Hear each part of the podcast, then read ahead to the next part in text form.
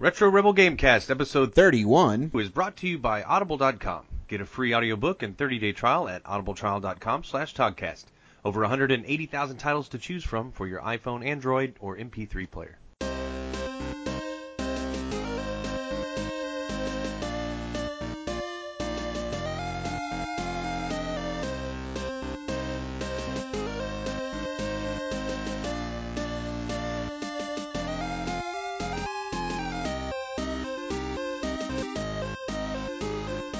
Welcome to the Retro Rebel Gamecast, where we discuss gaming and related topics for you, the listeners. Retro Rebel is released every week, and you can find this episode and much more by heading to templeofgeek.com, iTunes, or Stitcher. You can even find us on Facebook at Temple of Geek for exclusive content and see what else we're up to. My name is Stacy, and with me, as usual, uh, is my fellow Rebel host Amanda. How are you? Hey, yeah, doing good. Hey, yeah. So, it's been a week. What have you been playing? Uh, I still have not finished Watch Dogs. Well, Uh, it's it's becoming a bit of a a slog. I'm zone. not gonna lie. so So I'm I'm in Act Four, I think, and very it re- reminds me a lot of Grand Theft Auto and has kind of similar problems. right. where once I got around to Act 4 in Grand Theft Auto, I was just, just so bloody tired of the same sort of mechanic over and over and over and over, you know? Like, there's usually a chase from the police, and you're usually in a different vehicle every time, and sometimes it doesn't handle very well, and sometimes you get wasted out, and, you know, sometimes there's boat or a helicopter or what, you know what I mean? Like, I just felt like the whole, you know, evading capture, et cetera, et cetera, was a little bit too Grand Theft Auto, but I am desperately trying to finish it because I've got Watch Dogs 2 still. It's in the wings. I Right. kind of want to know this story going into it, but I'm going to be totally honest. If the next mission is just as a slog, the, I think the one that I- I just did before this was, um, you had to destroy some, uh, cargo transport or whatever Right. um, by using like road elements to do it. So you're basically just sitting there and then you like blow up an air vent and then it derails the van and then the guy gets out and he's really heavily armored and you just run him over in a truck. Don't even try to shoot him. Just run him over. Like, you know, that's, Right. that's where we are. As you do. So, but the thing was like, you know, it was, it's a super tedious mission because the guy does shit ton and you're not certain which side of the vehicle he's going to pop out on. Um, and you trying to shoot him from cover and shit like that doesn't super work. I'm sure there's another way to do it. I'm sure I could have used mines or something like that and trigger them after he gets out. But It's like a lot yeah, of work. I didn't do it that way. So yeah, it was just kind of, it's just kind of tedious. So if the next mission's like that, I think I might actually just like watch a story, like walk through for the last act and then, you know, um, I've never, I've never done that before, but it's just getting to the point where it's actually like not that fun. Um, yeah. and there's, you know, there's a lot of traveling and stuff like that. I don't know. Like, I think I'm bored of it, yeah. No. which makes me worry that Watch Dogs 2 is going to be I've heard boring. that Watch Dogs 2 is much better. I, I didn't get it. I didn't pick it up because I really didn't enjoy Watch Dogs 1. So, and I had the same issues you did. I know there are a lot of people. It's it's more their type of game, but it's just you know, I'm in a different stage of my life. You know, that's a whole nother topic for the show. But I'm, it's just games like that. If that if it doesn't catch me immediately, I don't have time to slog through it and to try to find a part of the game that that either fits me or I've got too many other things to do. Even if it's mildly entertaining, it's probably not on the level for me to invest that kind of time. And Watch Dogs One for me wasn't any of those things. So uh, yeah. anyway. I think that's where I am right now. So, Well, I've heard better things about the second one. it. Well, that's good. So that's what you've been playing for the most part, I guess. Yeah, yeah. I mean, I've, I put a lot of time into it because you get sidetracked, you know, even, even though, even trying to just focus on the main story mission, you know, I'll run, run past something and it looks cool and I need to hardcore parkour and see what's up there, you know, like Well, that's kind of, course. Yeah. Okay. Well, um, I, I too uh, began a, and I did not take your advice on any of the games that I'm about to list by renting them because they weren't available at the time. Uh, but I think that I made the right choice because these are games that I want, like I wanted to keep, and uh, like all the Uncharted games, even though they're kind of a a one-way mission, they're not really games that I would play more than once. Once I've seen the story, I've seen the story. I'm not. I am an achievement chaser. I am not a trophy chaser on PS4. So I don't really care. If I get the trophies, I do. I really just want to see the story. I do get some kind of dopamine release when I get an achievement on Xbox, though. So, kind of like those a little bit better. Um, anyway. Yeah. Besides the, you know, especially if they're diamond. See, and I've never, I don't know that I've ever gotten one of those. Uh, so. Oh I, my god. If I did, and it's like balloons or fireworks no, it makes on... like a little like bling, like sound like like an extra diamond finish sort of sound and you're like, "Oh, this is special." you know what you need to do what? in order to get it? Like just um buy some like $3 arcade game or whatever, yeah. like yeah. a really like cheap one that nobody plays. Yeah. Because it's based on how many people have that achievement. That's really what it is. Ah, so I play a lot so... of your games.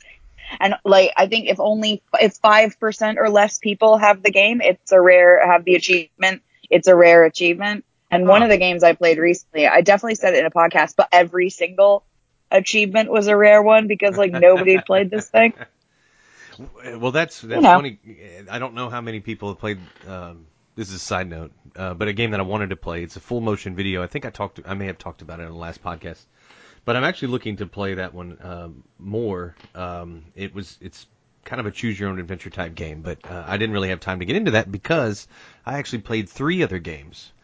Um, I I got the first episode of the Batman Telltale series, uh, the second season uh, The Enemy Within, which which uh, begins with the Riddler. And I I don't I don't remember. I don't think you played. You really haven't played many of the Telltale games, have you? Yeah. So no, that was a. She shook her head in case you couldn't hear that at home. Um, she she has not played the Telltale games. So uh, I've played almost all of them. I haven't played the Guardians yet. I didn't play Back to the Future. Uh, the Game of Thrones one was just shite, and it just did not. It was so buggy. Uh, and then in the end, the story really does, doesn't have much of an impact on the actual Game of Thrones story or the books. And so I was like, what's the point? You know, I, I kind of got this side quest mission that was, you know, 10 hours long that had no impact on the story. I felt like I wasted my time. Uh, I did play that one though.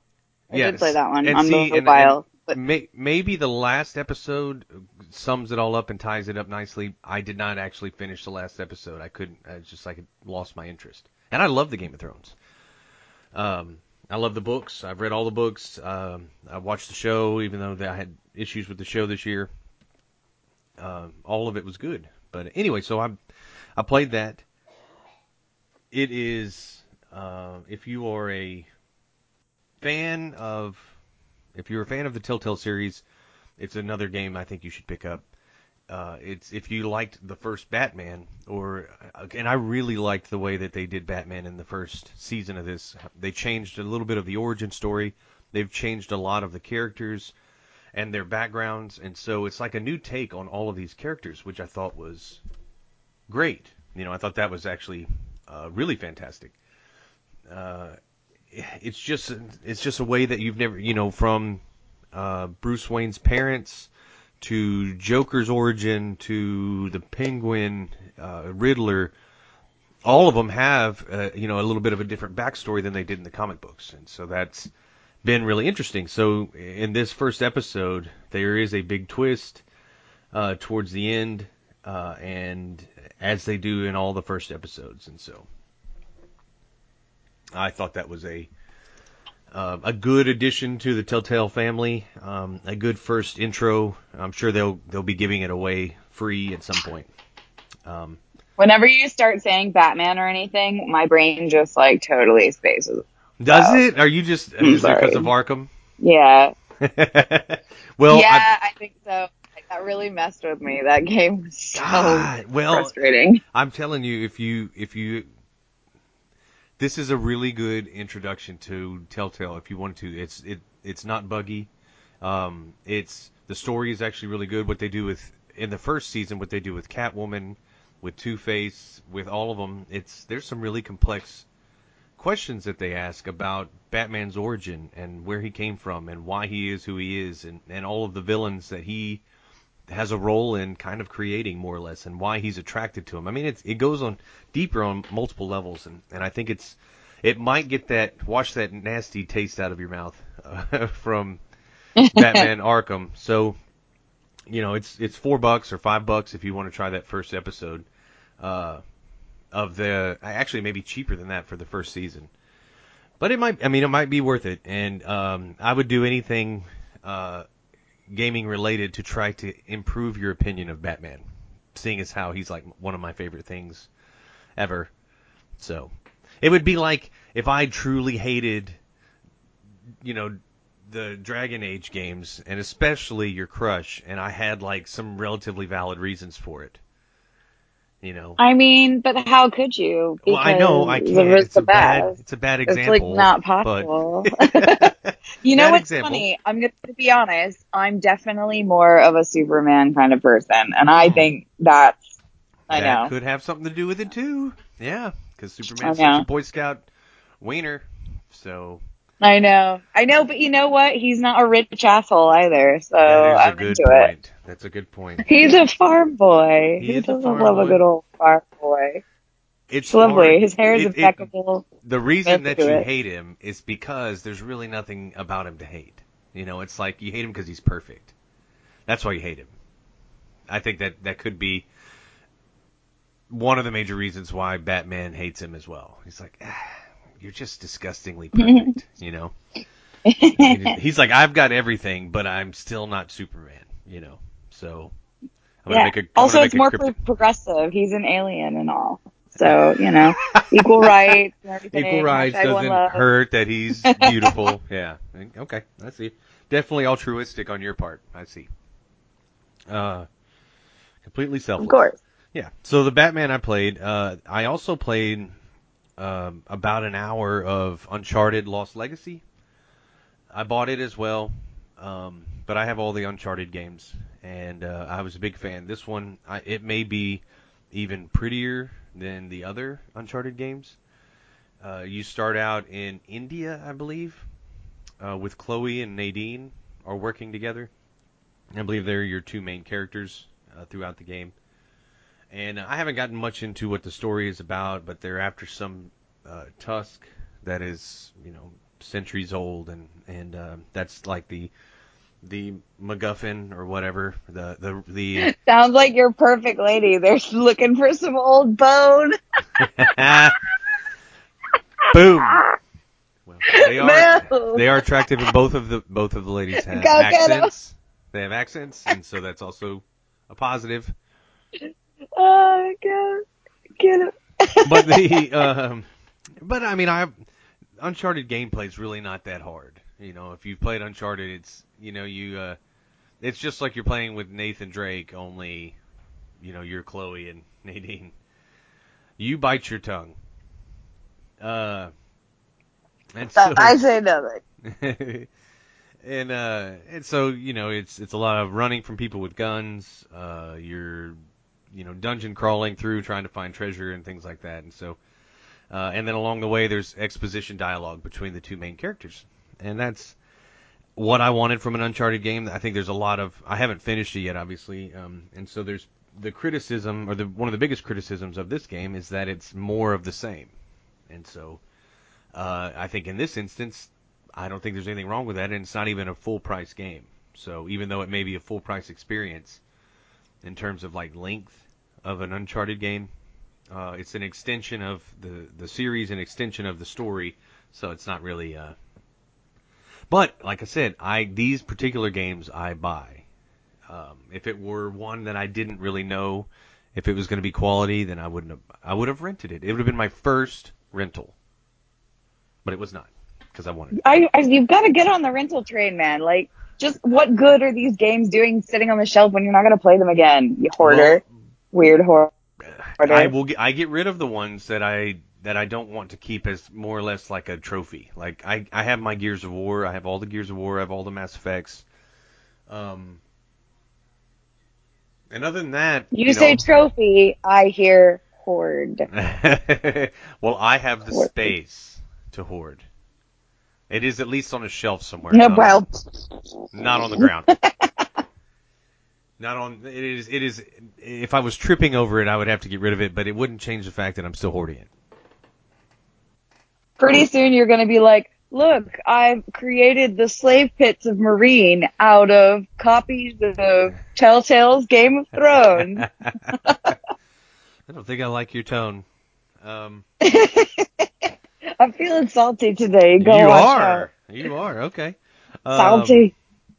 And the last game that I played was a game that I was a big fan of in the early 2000s on PlayStation and PlayStation 2, which was Hot Shots Golf. Because I never really liked, uh, I never really liked Tiger Woods golf. It's too realistic. Um, this is a fun game that uh, me and my son have liked to play. Uh, I've, I've actually I have played it more than I've played any of the other games. Um, Oh, God. I've got the majority of my clubs to level three, uh, and I am uh, I have designed a character that probably looks exactly like me if I was designed by a Japanese cartoony gaming company. So there's that going. on. Hashtag dad bought That's. Oh no, I am the tallest, buffest person on this game for sure, with gray Oh, hair, yes, of with course. gray hair and a black Yes. beard. Yeah, in in a golfing simulator. Like a, golfing simulator. that's difficult. with a with a, with a uh, golf sweater and uh, khakis on. So, obviously, so class. yes, obviously. uh, but it is a lot of fun. Everybody's golf is a lot of fun. Everybody don't listen to Amanda. It's a lot of fun. If you like golf games, you like, and you don't want necessarily the realism of actually having to be good at golf, or uh, and you want it to be more whimsical and fun, as golf should probably be, since you know I can't drink in game. If I was on the course, I'd be able to drink. So that makes golf way better because when you suck and you're a little bit inebriated, it sure does help it, your acceptance level of being terrible at it. So Nice. nice, yeah. There's my solid, segue. solid dad games that you played.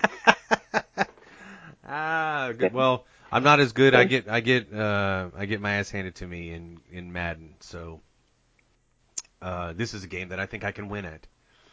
And if we had, uh, if we had some, That's half the battle. Huh?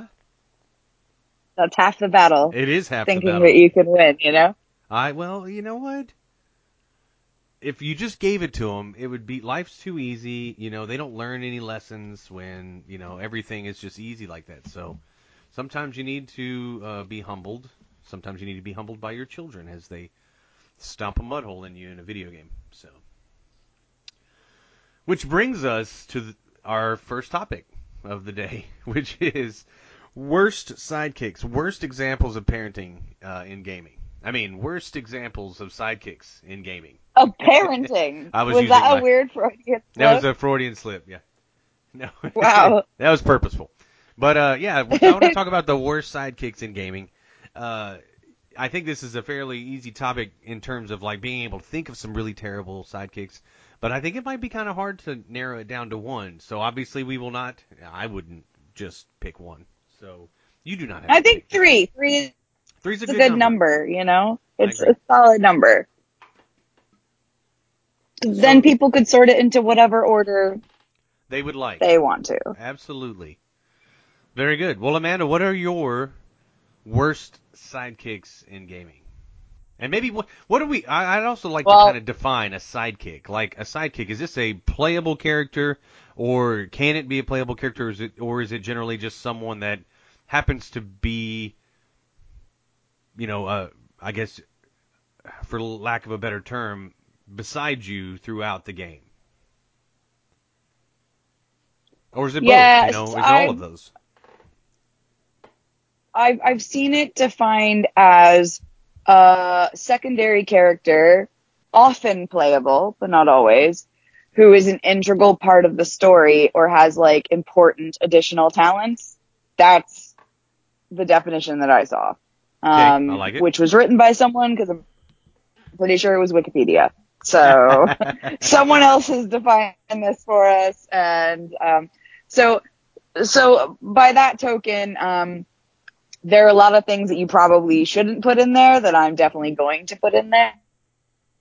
Um, the first one being anyone who becomes a sidekick as a result of an escort mission in any game ever. They never work properly. They're always too bloody slow. If they're talking, that's even worse because it's like watching paint dry. it's so slow and awful.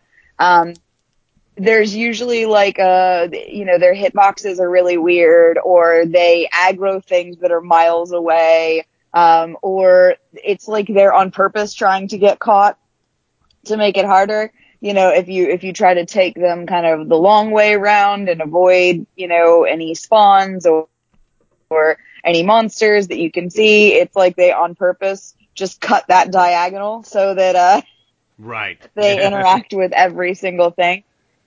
Um, usually on anything harder than normal difficulty, their hit bar is like made out of glass. Right. Uh, so yeah. it doesn't take, you know, much to take them down. And what I find particularly irritating is if that character prior to this was a de- decent character, like maybe even a playable one, who had skills of their own and was totally capable of holding their own.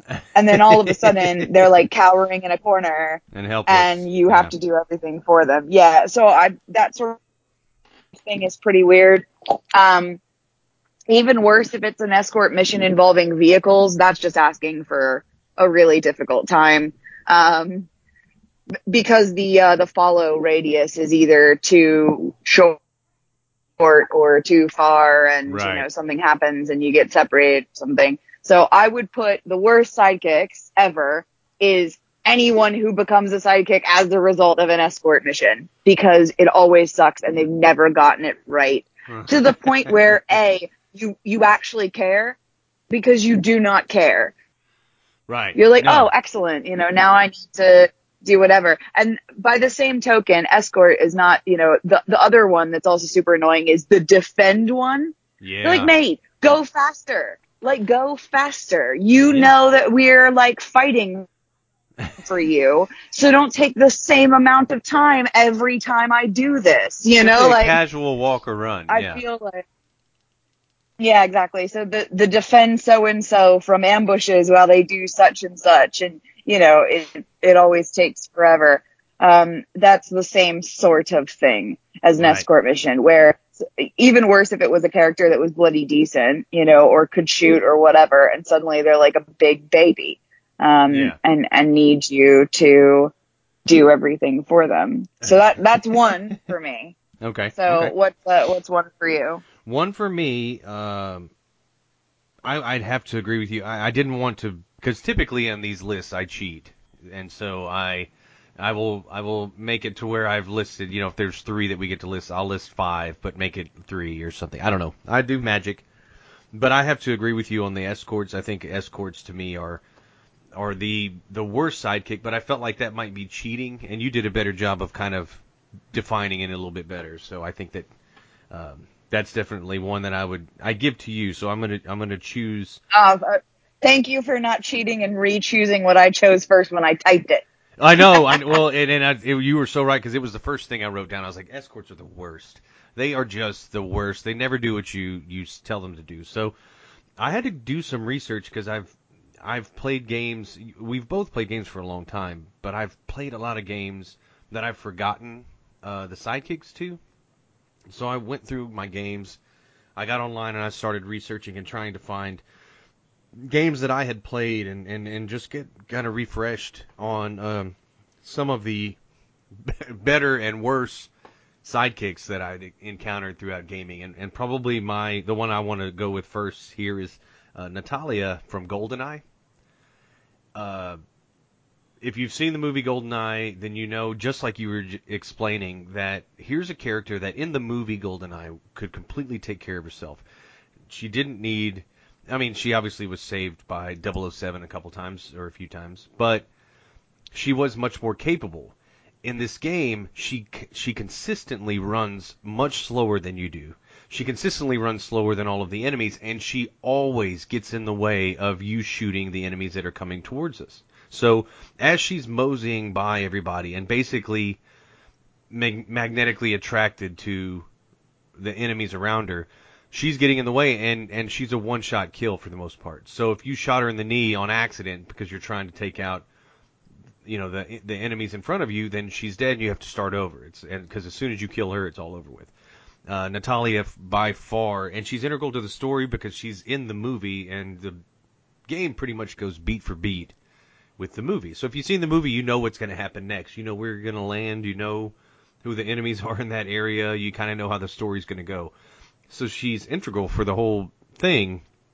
Just happens to be the worst and and completely incapable of doing anything that resembles helping, uh, and only may, only stands to make the the uh, experience much more difficult. So, what's your second one? Right. So I don't know which Resident Evil it is. Um, so somebody's gonna have to look and put in the comment. But it's the one where you're like this middle-aged dude, like maybe like I don't know, 45 something, and you rock up on this island. Um, I'm pretty sure it's like a dock situation. You go up on the dock and suddenly there's like this little girl there. Um, and she becomes your sidekick like in pretty much instantaneously, except she can't really do anything. If I remember correctly, she doesn't even have a gun. She just like like gets underneath things and in between stuff to like open doors and things Isn't like that that. four? Is that four? Resident Evil four? Yeah, maybe, maybe. I'm not. Yeah, maybe. Leon but she's is super one, annoying. think. Yeah, Anyway, keep going. she- yeah. she's she's super annoying. She doesn't do anything. She can't kill anything. And so if you're playing multiplayer, like two people, whoever's stuck as her is like literally the worst. So you're doing all the work, Right. and they're just standing there like, oh look, I opened this this door back here, and you're like, that's fucking great. I'm killing all these like things on my own. So thanks for nothing. right. So I would say that she's the worst, not only at being a sidekick in general, because she doesn't bring any firepower or anything to the game, but also she's the worst if you're playing co-op, because then your friend is a lazy fucker. So both of those things. And that's my number two. All right. Well, my number two would have to be Mission, and I would say Mission Vao, Mission Vao, or Veo, Veo, whatever. I don't know. Anyway, Mission from KOTOR, the first episode, uh, is my number two, and, and in no particular order. Just one of the worst sidekicks, I think. Uh, most useless in terms of skills. When you get all of your characters, and you get Mission relatively early in the game, she comes with I think it's isn't it Zaalbar, uh, the Wookiee. She comes with the Wookiee, and the I Wookiee's mean, very. you are asking me to like dig in the depths of my memory. uh, I know, I, I know, and there's probably some worse sidekicks as as we go through. But I, as I was thinking back, I couldn't think of any worse than this. As an actual character that helps with the story, that has her own side missions, which also are kind of the worst. Um, but she comes with a Wookiee, and the Wookiee only really listens to her at first until you get a life debt from him or something uh, later on.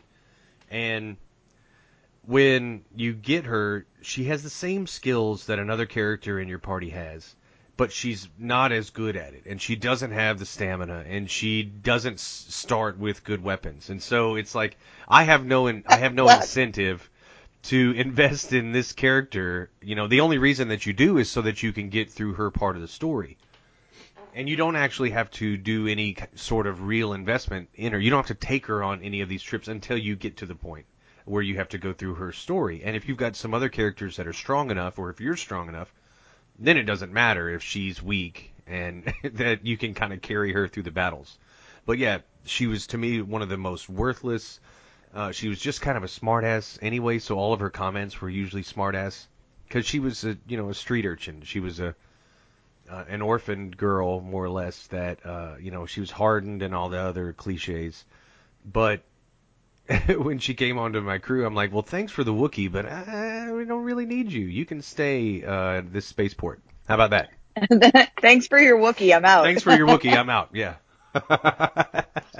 so he seems to be cool with it. So see you later, mission. Um, yeah. So she was she was the worst. That was my number two. A sidekick called Mission. Like, I Yeah. mean, that I don't that know if isn't that's confusing in and of itself. mission is on a journey. Yeah. So mission mission was the worst. That's my number two. Right. your That's a number solid one? number two. Yeah, Yeah, I thought she was terrible. Uh, right. So the last one on my list is going to be controversial, I'm sure, because a lot of people do like this character. I think um, she definitely has personality, uh, but I absolutely became. I, I began to despise her after a while. Um, and that would be Peebee from Mass Effect Andromeda. yeah. Um, You there's no love lost there for you. Yeah, uh, yeah.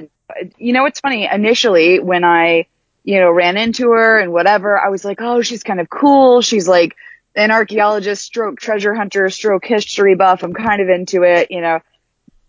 And then, as I started going through other people's stories, I like ran out of dialogue options with her for like seven hours of gameplay where the only thing she ever wanted to say to me was a like weird flirty comment that wasn't even like that nice. Like it was kind of gross. And I remember every time that I went into where she was and that was the only thing she had to say, I started to like hate her a little bit more to when I just stopped taking her on missions entirely. Also, her weird crop top outfit is hideous and Yeah. I hated it.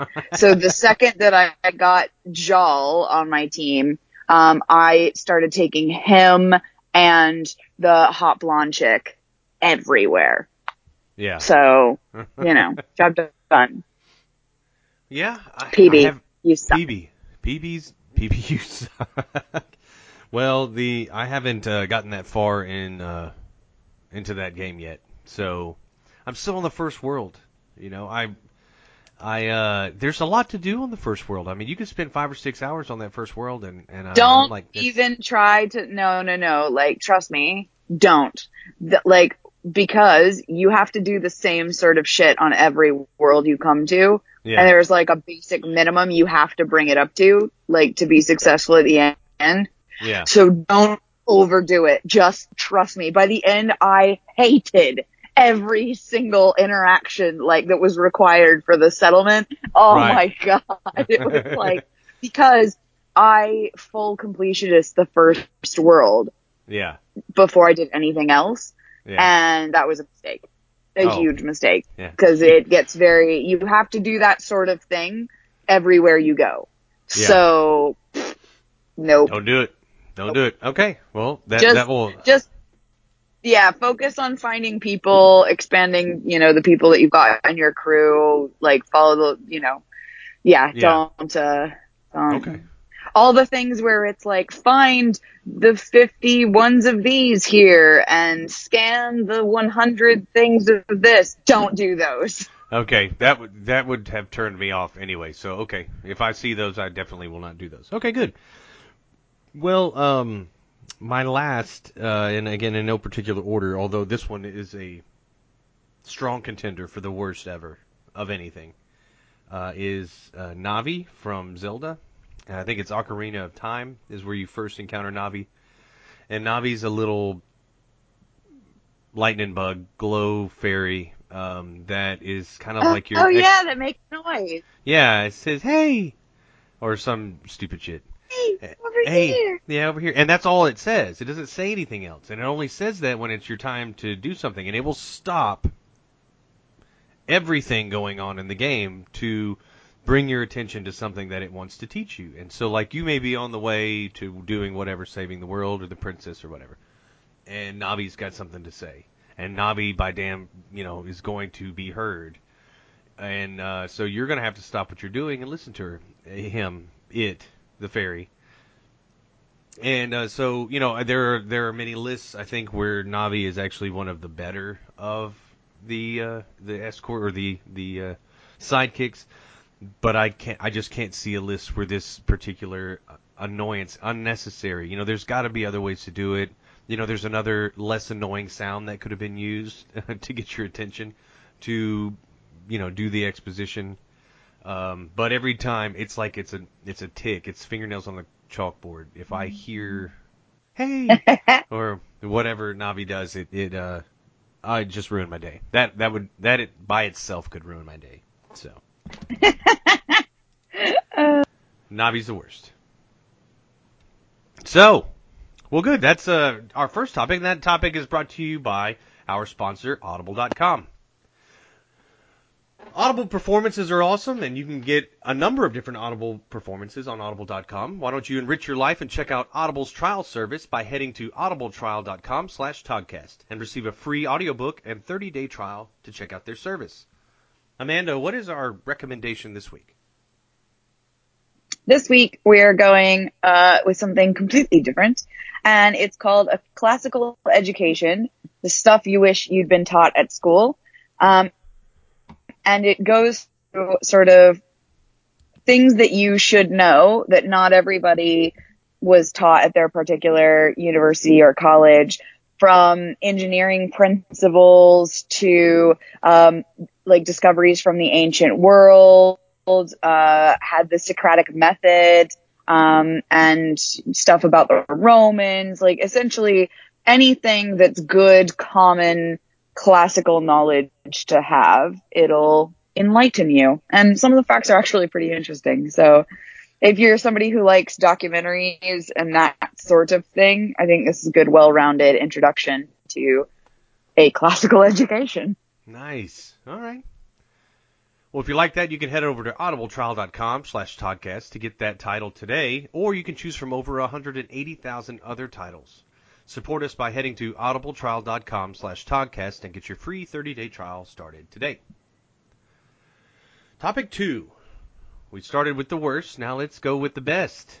The best sidekicks in gaming, and there are so many to choose from, and we've clearly, I think, defined what a sidekick was in the first segment, so Amanda, what would your best sidekicks in gaming, your list, what would it consist of? Or who? So I, I would start with the dog from Fable. Um, he was super useful. You could like find extra treasure or whatever, and he was just kind of nice to have around. Like it kind of sold the ambiance of like being in sort of a village setting and you know, it makes sense that there would be, you know, friendly creature that want to hang out with you. You know, you've got food and stuff. You've got a whole sack full of food. So yeah, I kind of like the dog. I like the fact that he can help you find treasure and stuff on the beach. And so I would put dog as rank three in my list. Rank three. Okay. Well, um, I think rank, whereas my, my first one on this particular list, three, uh, or, you know, in no particular order, is HK47 from the first, second, and I think also the the uh, Old Republic, Star Wars: The Old Republic. Um, is it Meatbag? Oh yeah, it's Meatbag. Yeah. Yay! yeah. Um, one of my favorite characters in any massive multiplayer game or or uh, a role playing game, one of my favorite side characters. Uh, his dialogue choices were always uh, funny, uh, inventive. Um, you know, in the first game when you're Revan, he seems to only really respect you, even though you are a meatbag uh, in his eyes, and so he will continue to call you a meatbag, but or he'll change. You know, he'll apologize and you know and correct himself and call you master. But um, you know, throughout the games, he is an assassin droid, and so he, you know, outlives the majority of humans, and and uh, he can basically upload his, in you know, AI into another version of himself, and so he kind of lived throughout, uh, you know, the series of games. But uh, I always thought, and and he was one of those that you could take into battle, and not only was he humorous and entertaining, but he was also one of your better fighters, and you didn't really have to worry about him. Uh, he came pretty well equipped, uh, and so upgrading him, you get him later in the game, and so he he kind of is ready to he's battle ready by the time you get there. But he was one of my favorite, uh, all-time favorite uh, side sidekicks uh, in any game. For every reason that that you might, he was entertaining. He was also uh, helpful, uh, which is kind of you know how we define this right now. If you're funny and useless, well, you know, I don't know. I don't know if you make the list, but HK 47, one of my favorites. Yeah, he's awesome. That's a good pick. So what's your second one? Right. So my second one, um, slightly less useful perhaps in the conventional sense, but I have to go with, uh, with Cortana from Halo. Right. Okay. Um, you know, just an important part of the story. In fact, uh, uh, you know, some of the Halo games are just entirely about her, um, and you know what she's going through and and that sort of stuff. And I think to the character, because she's always inside his helmet and you know there, it keeps it from being such like a Lone Ranger story, which it Right. very easily could have been. Um, so it's a bit of dynamic there. Uh, uh, I think she's pretty cool. And the fact that, you know, she's so cool and they, they liked her as a general rule that she became uh, the Microsoft voice assistant name Yeah. is also cool as well, you know. Um, and good evolution, excellent graphical evolution, like great voice acting. So I would say she's a good all rounder for a non-playable character sidekick. I would agree. Um, I always, I always felt like that was the, the humanistic part of, of the the Halo games because Master Chief has zero personality. So it's not like you're getting any emotion from him. The emotion that you get is from her, and she is, as far as I understand, a true artificial intelligence. So, um, as far as she knows, she feels feelings and can, you know, exude feelings and and can banter with someone in a way where you feel like that person is reacting, or Cortana was reacting to Master Chief in a way that re- you know reflected a person who has feelings. So it was the most human part of the game, and and kind of where I would attach my emotion to because Master Chief gave you nothing to really feel from. You know, yeah, for- he, yeah. he uh, it's yeah. just a marine, metal marine. That's it. The man's man.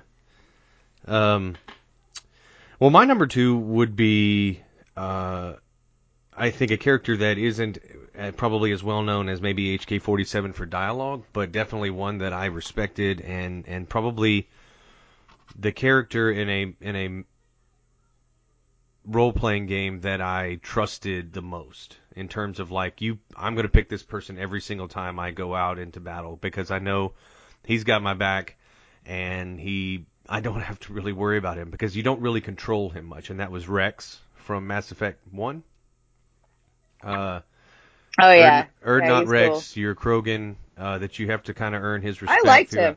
I liked him too. I, I really liked him, and, and I got to the end in my in the first playthrough of Mass Effect. You get an opportunity, a choice to get him to stay with you, or you can choose. I think it, it's right towards the end of the game uh, where you have to make a decision, and I don't know if it has to do. I think it has to do with the genophage, um, but it also Yeah, has to yeah, do. with Salarian.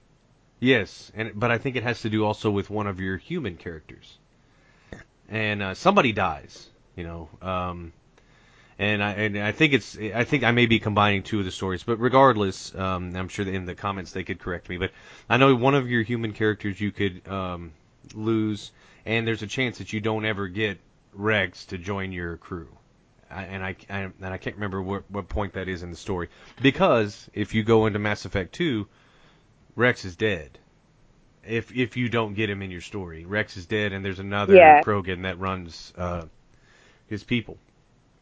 So and and for whatever reason, I got my Xbox stolen way back then, and I did not have my save anymore, and so I had to, you know, I had I just had to go into Mass Effect 2 uh, without without that particular choice being saved, and so Wrex was not in the rest of my games, so I don't know how that played out. Anyway, but Wrex was one of my favorite characters. Um, he was one that was always standing when everything was over with. He would run headfirst into the battle, and you knew he was kind of a tank, so you just he was going to clear things out, and you could just run in behind him and use your Ugh, powers to.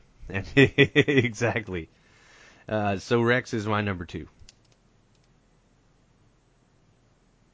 Yeah, he was really good. I liked him. I I wouldn't have uh, I wouldn't even thought about him, but yeah, he was really good in the game. I definitely remember, and he was funny sometimes, so I like that he as was. well. Um, he great. took no mess from anybody. Exactly. Not taking no crap. Uh, right. So my number one, I would put at, well, recent number one, I would put at, uh, as BT 7274 from Titanfall 2. Um, I keep going on about it, but they, the writers definitely nailed the sort of computerized, like analytical brain with like a bit of humor in it, um, with that character. Uh, and I, I think even though there wasn't a whole lot of dialogue, like he was obviously a super important sidekick. Um, if anything, I would say the story is probably actually about him, um, and you're just the pilot. Um, but I would say, you know, if you're considering him a sidekick because you are the playable character and he is technically not, even though you you pilot the mech suit, you are not him. Um, that I would I would have to say that he's probably one of the most like charming, endearing, and also like super powerful. Whenever you were in the mech, the game was a million times easier. So Yeah. Thing he doesn't really need you. Um, and I thought that was an interesting dynamic it made for one of the most interesting sidekicks where you are not as powerful as your sidekick, you know, and they're kind of the, the primary damage dealer, you know, overall in the game. I think the story was fairly interesting. You know, it was hard for me to understand all of it, but, um, you know, I think the bits with the interaction between you, the pilot, and the mech were always good, like well scripted. And, um, yeah, in recent memory, that's the only sidekick that the second that I thought about it, I was like, yeah, that one. Yeah. Um, you know, in, incredibly memorable and also, you know, time bound, a, a, a bit time, a bit timely. Yeah, well, I, I, you have uh, spoken highly enough of that game that I actually really do want to play it. Uh, I, I may uh, rent it uh, at some point. It'll be on my list Oh, of rentals. wow. Yeah, yeah, which is short list at this point, but. um, well, my number one, again in no particular order, is a non-playable character, uh, but a character that I think defined you know, a strong character who could take care of themselves. You didn't have to worry about them. Kind of always showed up right when they needed to as well to help you. Uh, the opposite of useless, especially in terms of a character that many times you would feel like you were escorting, but and they were actually escorting you um, and leading leading the way for you, and that's Elizabeth from Bioshock Infinite. Uh, Elizabeth, for me, she she uh, you know, and with all the twists through that game. And have you finished that game? Did you play that game? No, I haven't. I will. It is on my list of things yes. to. Okay. I thought you hadn't yeah. yet, so uh, I don't. want I'm not going to spoil anything. Uh, but she is one of my favorite characters, uh, favorite sidekicks for sure. Uh, she may be my favorite sidekick because of all the thing, reasons that we listed before. She is not helpless. She is strong. She she's not someone that you have to continually defend. She goes and finds a place to hide, and is much more realistic. It's like she'll run away. You like there's there's something about to go down. She runs away, hides, makes sure that she's safe. You take care of everything, and then she pops back up. I mean, I mean, she knows her role. Her role was not to uh, you know, to get into the fray with you. Your job is to shoot everything, and her job was to, you know, come back and exposition and lead the way after that and show you where you needed Live to go. to fight another day. Yeah, and so she knew her role, and I wasn't mad at her. You know, I, I did not expect her to be out there. I, you know, it's better than Nate, uh, uh, than Natalia, who's going to literally get in the way, and you can kill her. You know, which I'm sure there were many times when I was, you know, when that game first came out, where I would just shoot Natalia because I was tired of her being in the way. I'm like, God dang it, you know, and then you shoot her. Um, but Elizabeth was not that. She was she's a good character, a strong character, one of the best parts of that game, and of one of my favorite games. You know, Bioshock Infinite, easily one of my favorite games uh, of all time as well. So uh, I think I've listed it as one of my favorite uh, featured favorites. So I, I think you have yet. I think I have. I think it's on the list. So that brings us to our last topic of the day, which is always our featured favorite, which is where we list uh, each of us lists one of our favorite games of all time. They're not necessarily one of the best games or most critically acclaimed games, uh, but to us they are uh, they are one of our favorites, so all time favorites. So this week, Amanda, what is your featured favorite?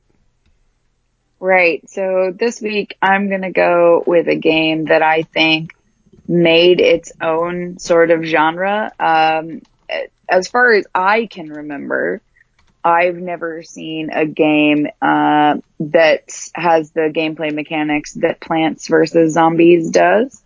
Um, I've I've never seen anything quite like it because it's part strategy and part survival platform even though you're kind of not moving.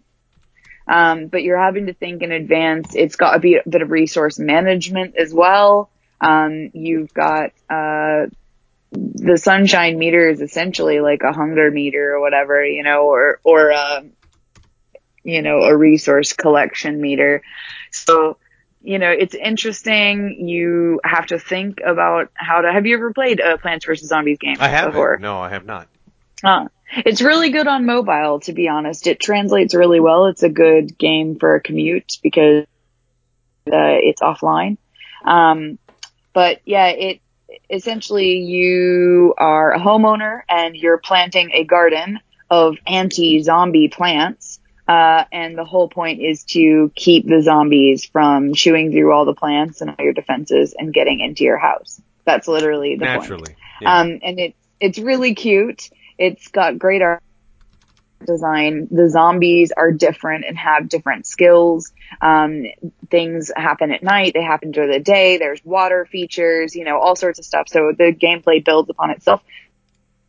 But I think at its essence, it's a really fun, like a carefully thought out experience. So I would definitely put it in one of my top games of all time, not only for being super unique, but also requiring, you know, quite a bit of skill without there being any shooting involved. Huh. Um, and, Yeah. and, you know, there's not really, there's not really bloody violence, you know what I mean? Like when the zombies die, yes, you know, they, they do get charcoalized or their little heads pop off or, you know, whatever, but it's not like gore, you know, they're not human Yeah. beings, you know, it's like, it's a, it's a different sort of thing. And I think, I think it's a quite cute game. Um, and I would highly recommend it, especially on mobile. Good for a commute, but, um, you know, it's fine on console as well. Nice. That's, I think that's a good addition. I haven't played it, but I've heard good things about it. Uh, at least the first iterations of it. So, uh, for me, I think this, uh, I've this particular game is holds a very special place in my heart, and I think I want to put it on the list now because I think I'm approaching the end of its of its cycle in my life, and that's uh, World of Warcraft, the RPG or the Aw. MMO RPG. Um, I've been playing it since vanilla. I played it since you know I think it was released in November of 2004, and I bought it in November. Uh, but I don't think I actually you know uh, installed it and started playing it until towards the end of the month or maybe the first of December. And uh, so I was I got at it late or later than you know than some people who started it literally from day one or were in the beta. But I have been there since the beginning, and I've played it. Uh, you know, and this is going on. It'll be 17 years, I guess, this year, right? Uh, or 13 years. 13 years. 13 years. 13 years. Yeah, 13 years. Um, total. And so um, this this November, it'll be 13 years that I've played it. Uh, you know, there are probably generations, or at least one or two generations now, that have played it as kids and now have kids that are playing it, um, or played it as young adults, and then now have kids that have, are playing it. I know that my brother was one of those people who played it, uh, and now his son, uh, he he gave his account to his son. You know, he doesn't have time to play it anymore, and um, so you know, it's a game that I've invested a tremendous amount of time, more time than I really want to to go find out exactly how much. Uh, I've met a lot of really good friends that I'm still friends with uh, from guilds. I consistently played by myself, but there was a lot to the story, and I loved the Warcraft story uh, enough and the lore that I would continue to come back and wanted to learn more. And you know, there's another exp- there's another major um, patch that just came out recently, and uh, you know, and the and the the next expansion is probably not far off from that, maybe you know, three six months away. And so uh, you know, they are uh, continuing to add content, and so the story's going to go on. But uh, for me, I know that I'm in a position in my life where I just can't play it quite as much as I wanted to. I can't invest the time that that game really demands. Um, and so, you know, I think it's kind of on the I'm on the end of my cycle with being able to play that game. But it is one of my favorite all time. It'll always have a special place in uh, in my heart um, because of you know how much time I've invested in it, and uh, you know just really what kind of game it was. And it was my introduction to MMOs uh, or the MMO experience, and um, you know, and got me into playing some other MMOs just because that was my introduction. And I know a lot of people tried Ultima Online or you know City City of Heroes or uh, you know um, even EverQuest. You know, may have been their introduction, but for me it was World of Warcraft in 2004, and uh, from there I've actually played a number of other ones, and so I'm just uh, it is definitely will always be one of my favorites. So. Wow. Hella What's good up? pick. Yeah, absolutely. Well, that wraps up this episode of the Retro Rebel Gamecast. I want to thank you, Amanda, for this week's discussion. All the notes from this week's episode will be posted on our site, templeofgeek.com. Any questions or comments, feel free to email us at retrorebel at templeofgeek.com. Please head over to iTunes, Stitcher, or wherever you download and rate us because that really helps our show. Until the next time. See you later.